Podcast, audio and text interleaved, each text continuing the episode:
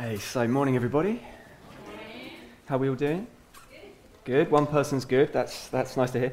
Um, but yeah, hope you're all doing really, really well. It's always lovely to be uh, back at Mickfield. Lovely to see so many uh, familiar and friendly uh, faces. Uh, but if we are meeting for the first time, uh, let me introduce myself. My name's Pete, uh, and I'm a speaker, evangelist, and media missionary from here in Suffolk. Um, and my wife Beth and I are long-term friends and fans of Mickfield. Married just over there, um, so it's always good to be back again. Um, and listen, wherever you're coming in from today, if you're a Mickfield regular, perhaps you're visiting with us today, or, or maybe you're exploring faith for yourself, uh, either in the room or uh, online, um, wherever you're coming in from this morning, it's great to have you here with us. Um, and today we're going to be looking at uh, we're going to be looking at the subject of suffering, which is nice and light for a lovely sunny Sunday morning, isn't it? Um, but I want to take a look at the subject of suffering because it's always something uh, that's never too far from my mind uh, in the course of my job. Uh, and as you can see, I've, in, or maybe you can't see it just yet, um, but I've entitled the talk uh, for today, uh, Shady World. Shady World. Uh, and the reason for that is because it's a, a, little phrase that an old friend of mine used to use. Um, if you know a bit of my story, and I know many of you do, um, when I was a little bit younger, I spent six weeks over in Fiji, um, spending time uh, training in evangelism, uh, spending some time specifically devoted to studying the scriptures and getting to know God uh, a little bit better uh, with 20 other interns from around the world. Uh, and during my time in Fiji, I met this guy called Walter. Uh, now, Walter was from the US, from California specifically. Uh, and he was such a good guy. I really enjoyed hanging out with this guy, Walter. Uh, and me and him, uh, in this group of interns, we were two of the older uh, guys uh, in that group. And so we kind of had a lot in common. Um, but one of the things we had in common was that we used to love sitting out on this uh, deck at the training center where we were living and looking out over the scenery as the sun would go down in the evenings. Uh, and as Walter and I would often sit out in the cool of the day, uh, we'd often get into quite kind of deep philosophical conversations. Uh, not on purpose, I think we were just both kind of built that way. Um, but I really, really enjoyed those deep conversations with Walter uh, because some of his life experiences had uh, given him this way of speaking about life that was so uh, unique. he had a very different perspective. Um, but one of the things I loved about him was that as we'd sit and have these conversations where we'd kind of put the world to rights, um, he always used to close those conversations by saying, It's a shady world. It's a shady world. And I kind of love that.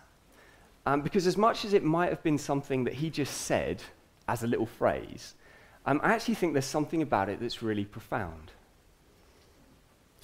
You see, even though this world can be incredibly cruel unjust, and dark, where there is a huge amount of suffering, uh, God hasn't given up on us. And because of that, the light has not totally disappeared. And so, actually, Shady World is quite an apt description of this life. Though the darkness can cast a shadow, it can never completely overtake us. Because as it says in John 1 5, the light shines in the darkness, and the darkness can never extinguish it. So, why, on this lovely sunny Sunday, have I decided to speak about the grim subject of suffering? Uh, why do I want to talk about this shady world? Well, for context, uh, one of the things that I do in the course of my working life uh, as an evangelist is I make uh, content for the online space. Uh, I make evangelistic content uh, for those who are interested in exploring faith, for those who are outside of the church, maybe would call themselves skeptics or agnostics, uh, much like I was as a young man. Um, and I, I want to make some thought provoking and free resources for people to explore if that is their desire. Uh, and within that work, one of the questions I inevitably get asked pretty regularly is why is the world so evil? Why doesn't God seem to care about it? Why is the world so evil and why doesn't God seem to care about it? In essence, it's the question is God asleep at the wheel? What is God doing about the suffering that exists in our world? And it's a totally fair question. Let's just be really honest about that. It's a totally fair question because we preach about a God of love that loves the world so much. And yet, when you go out there and see so much pain and injustice, the obvious question that would come to the mind of a non Christian is well, then where is this God of yours? You said he was good, but all I see is bad. You said he was light, but I see so much darkness. So where is this God of yours? Lost one of my dearest friends at 26, so I understand this question not just from a philosophical point of view, but from a personal point of view as well. God, where are you? When the world is dark, chaotic, and unfair, and the world seems and feels like it's falling apart, God, where are you? And the reason that I want to talk about this is that in some senses, I, I want us to, to think deeply about this and try and come up with the best answer we possibly can to the question. Uh, and maybe for you, I don't know your circumstances, but maybe you're coming at this from a Christian point of view and saying, how can I describe this in the best possible way to those who may ask? Or maybe you're coming at this from a point of view of exploring faith and going, actually, yeah, that's a live question for me. Well, whichever camp you're in today, I hope you will find some value in this as we think about it together. And the first thing that I want to do is just read a really, really short verse to you from the Bible um, that I think hints at the answer. Uh, it's from Luke uh, chapter 9, verse 51. Uh, and it says this uh, Jesus resolutely set out for Jerusalem. Jesus resolutely set out for Jerusalem. Uh, and if you're not someone who's familiar with the Bible or regularly finds themselves in church, uh, you might be asking the question is that it? right? Is that it? Is that all you've got for me? Jesus resolutely set out for Jerusalem. Don't even know what that means. Well, that actually is the perfect question. That's the perfect question. For context, this passage is taken from a section of Scripture where Jesus has just spoken to his disciples about the fact that he's going to go to Jerusalem and he's going to suffer and he's going to die. It's taken from a section of Scripture where Jesus has just explained to his disciples that he's going to Jerusalem, where he'll be rejected and delivered into the hands of men. And of course, at this point in the story, his disciples don't totally understand what he's talking about. But ultimately, he was telling them that he's going to the cross, where he's going to suffer and die and be crucified for the sake of the world. He's telling them about the awful things that lie in wait for Jerusalem. And then a few verses later, we read that wonderful line Jesus resolutely set out for Jerusalem. He set out with determination. Nothing was going to deter him or stop him he set out resolutely, not just for Jerusalem, but for the cross. And I think this, helps us answer this question in quite a profound way. Where is God when the world feels like it's falling apart? Well, he's on his way to the cross. And in the course of my online work, I'll often get asked by genuine seekers, you know, why is this God, this God of the Bible, why is he worth following? And primarily, my first answer to that is because, well, this is the truth. Not my truth, but the truth. And that's the most important thing. Because if we want to be people of integrity, then following the truth wherever it leads is a key ingredient. But alongside that answer, I like to explain to people that this God is worth following because he is the God who runs towards disaster to help, to heal, to serve, and in so doing to reveal his loving character. Let me say that again because it's a, a mouthful. Our God is the God who runs towards disaster to help, to heal, to serve, and in so doing to reveal his loving character. Um, and I was reminded of this again in quite a, uh, a kind of 21st century kind of cultural way the other week um, on date night, actually. Um, I don't want to be a show off about it, but a couple of weeks ago, I took Beth to the Stowmarket Regal. Hey, one pet. Let's come on, support your local businesses, guys. I took Beth to the Stowmarket Regal. Whoa, yes. No, no, no, it still kind of failed, didn't it? I don't think the Regal's that bad, but maybe it's not the height of romance. Anyway, Beth and I, uh, we headed out there, and it was Beth's pick for the film, and we tend to rotate who's choosing. Um, and when it's my choice, I tend to pick kind of Guardians of the Galaxy meets James Bond. Uh, when it's Beth's pick, uh, she tends to pick something Pride and Prejudice meets classic rom com. And then we sort of take it in turns, you know, because then that way we get equal opportunity to sit through something we don't enjoy. Uh, so that's good, isn't it? Um, but anyway, on this occasion, Beth pulled it out of the bag because uh, she chose a film called Where the Crawdads Sing, uh, which was a film based on a book she'd recently read. Uh, we've got some slides from the film uh, on the screen. Uh, and I have to confess, whilst it did have a little bit of a Pride and Prejudice vibe, um, I loved it. I really, really enjoyed it. Uh, and I won't spoil it for you if you're currently reading it or planning on watching it. Um, but it's basically a story of a young girl who grows up in a swamp town in North Carolina.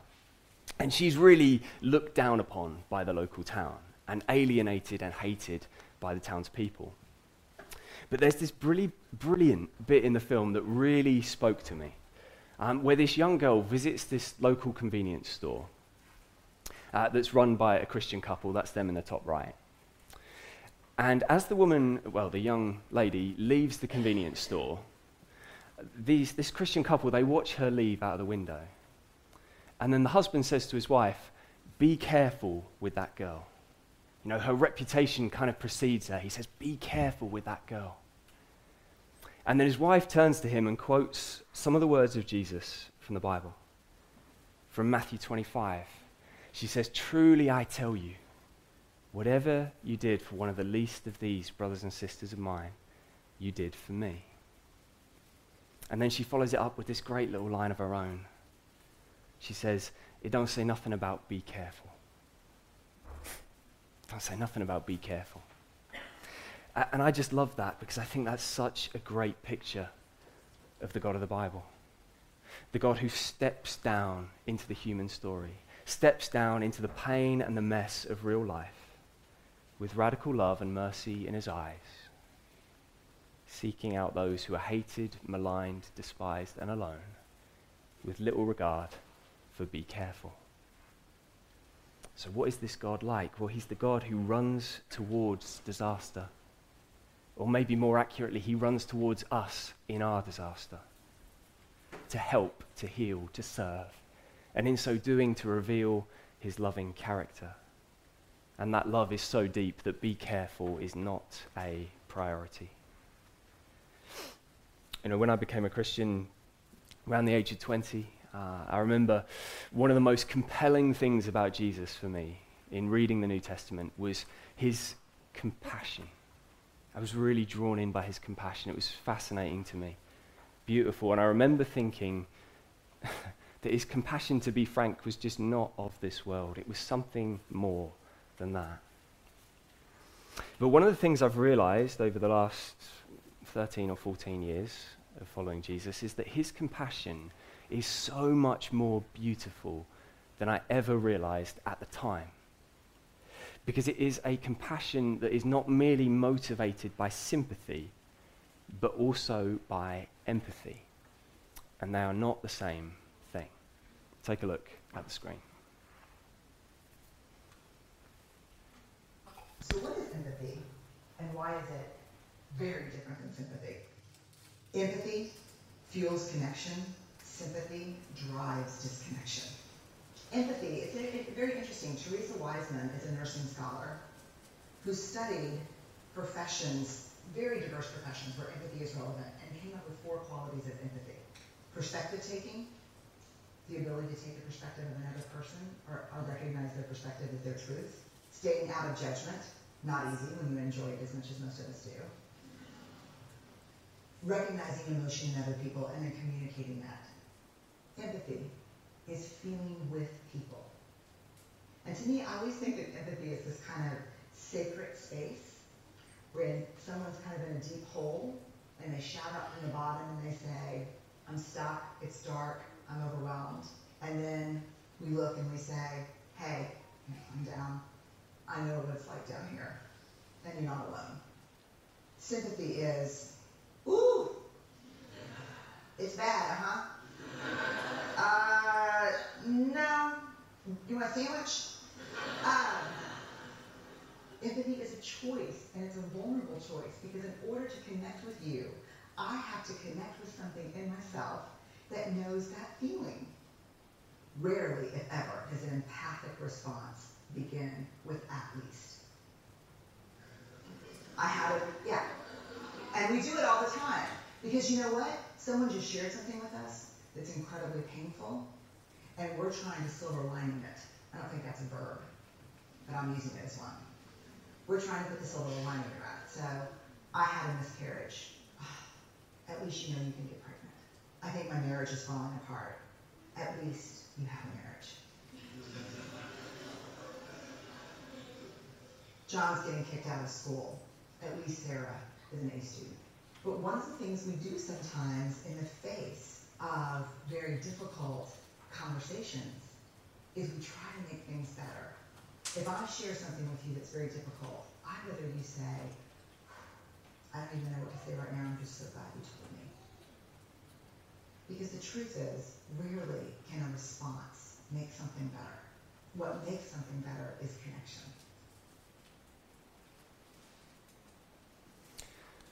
Listen, Jesus is not the God who looks down from on high and shouts into the darkness, at least. He's the God who climbs down into the pit with us. And when we cry out, I'm stuck, it's dark, and I'm overwhelmed, he whispers back from that darkness, I'm here, I'm with you, fear not. And as we walk with Him through our most difficult days, our surroundings may still seem dark, and that may not necessarily change. But His love lights a hope inside that cannot be snuffed out or overcome. And you know, when we think about Jesus, uh, you know, we like to use all the popular titles, don't we? Prince of Peace, Lord, Savior, King, Redeemer, Son of the Living God, Shepherd. And it's understandable, but at the same time, I think we should remember that one of his titles was also Man of Sorrows. And listen, when we're stuck in a dark place, feeling overwhelmed, and when no one else gets it, they might nod and smile as though they do, but you know deep down they don't. Not only does God see you, but He knows what it's like. And He's not the God who says, at least. He's the God who says, I'm here. Where is God when the world feels like it's falling apart? Well, He's right there with you. And He doesn't just sympathize, He empathizes. Hebrews 4 15 and 16 says this For we do not have a high priest who is unable to empathize with our weaknesses, but we have one who's been tempted in every way, just as we are yet he did not sin. Let us then approach God's throne of grace with confidence, so that we may receive mercy and find grace to help us in our time of need. So, does God understand what it's like when life hurts like hell? Well, yeah. He empathizes with our weaknesses, having been tempted in every way, just as we are, yet he did not sin. And what does He want from us when our surroundings are dark and we don't know which way to turn? Well, He encourages us to approach His throne of grace with confidence so that you may receive mercy and find grace to help you in your time of need. When you put it all together, the answer to the question, what is the God of the Bible like, becomes something like this He's the God who descends into the darkness to comfort us in our distress. He's the God who not just sympathizes, but empathizes with our pain because he was well acquainted with the most undeserved and unjust kind of suffering himself. And most crucially, he's the God through whom peace, forgiveness, and freedom come. And if you want a picture to help you personify and encapsulate what I'm trying to get to, I would simply encourage you to think of the cross itself on which Jesus gave his life for you.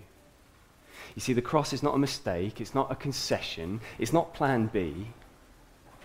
It's intentional in all of its ways, including, I think, the position that Jesus adopts on it. You think about it, it's, it's arms outstretched, it's arms open wide. That's the position of Jesus on the cross. He is crucified with arms outstretched, arms open wide. And it's the perfect image to demonstrate the heart of the Christian faith because it's an invitation to an embrace with God Himself. And, and here's a cool thing to think about the image of Jesus on the cross, it must be one of the most famous images in human history. And it's the image of the God who draws near to us in our darkness, drawing us near to Him in His greatest moment of darkness. That through faith in Him we might have light, life, and ultimate hope that will not be extinguished. As I close, I just want to leave you with a couple of thoughts to take away and maybe mull over in the week ahead. Firstly, for those of you who have been thinking about this from a Christian perspective and thinking, you know, how can I seek to answer this question of suffering in, in a deep way that helps? Uh, firstly, I would want to say to you this. For those of us who are trusting in Jesus, the best is yet to come. And I kind of hate that I've said that because it sounds like one of those really cheesy Instagram quotes that you see. It seems like one of those really inspirational social media things that's just super cheesy. And I hate those kind of things. But the reason, the reason I'm bringing it is because it's true. As followers of Jesus, the best is yet to come. In fact, as followers of Jesus, the best is always yet to come. because he's the God who promises to bring us through the suffering of this life into his perfect peace, into his perfect rest. With Jesus, the best is always yet to come. Secondly, uh, I want to speak to those of you. Actually, there is one more thing I want to say on that. If you're coming from a Christian perspective, and, and that's to say, you know, sometimes when we when we go through stuff, like when Phil died for me, I had so many philosophical questions flooding my head and my heart, creating a barrier between me and God, I think.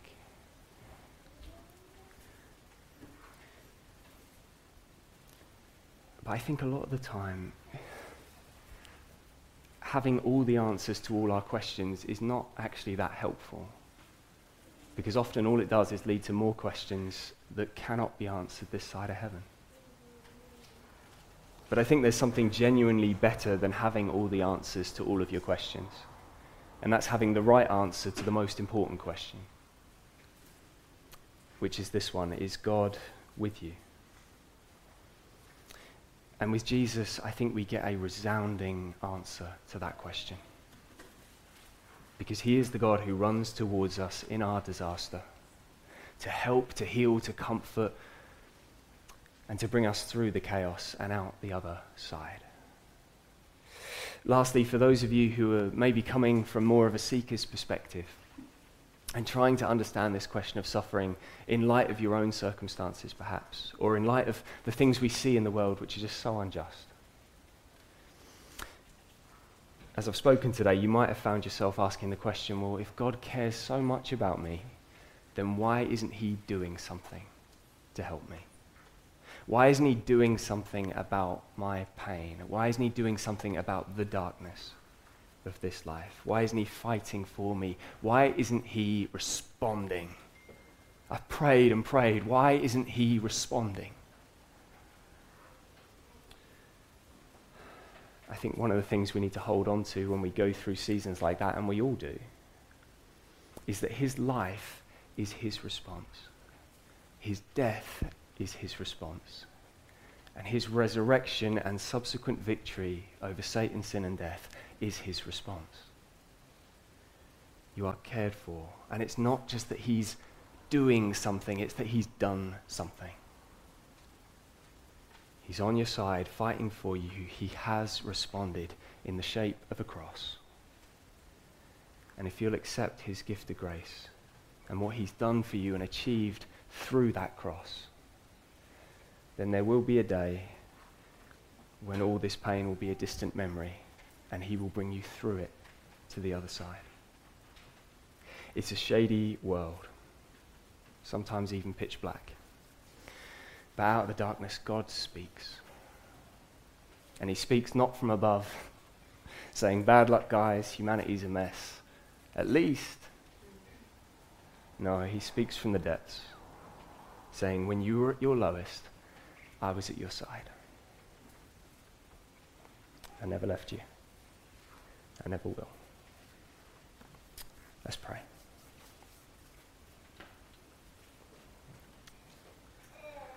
Father God, thank you that you are the God who runs towards us in our disaster.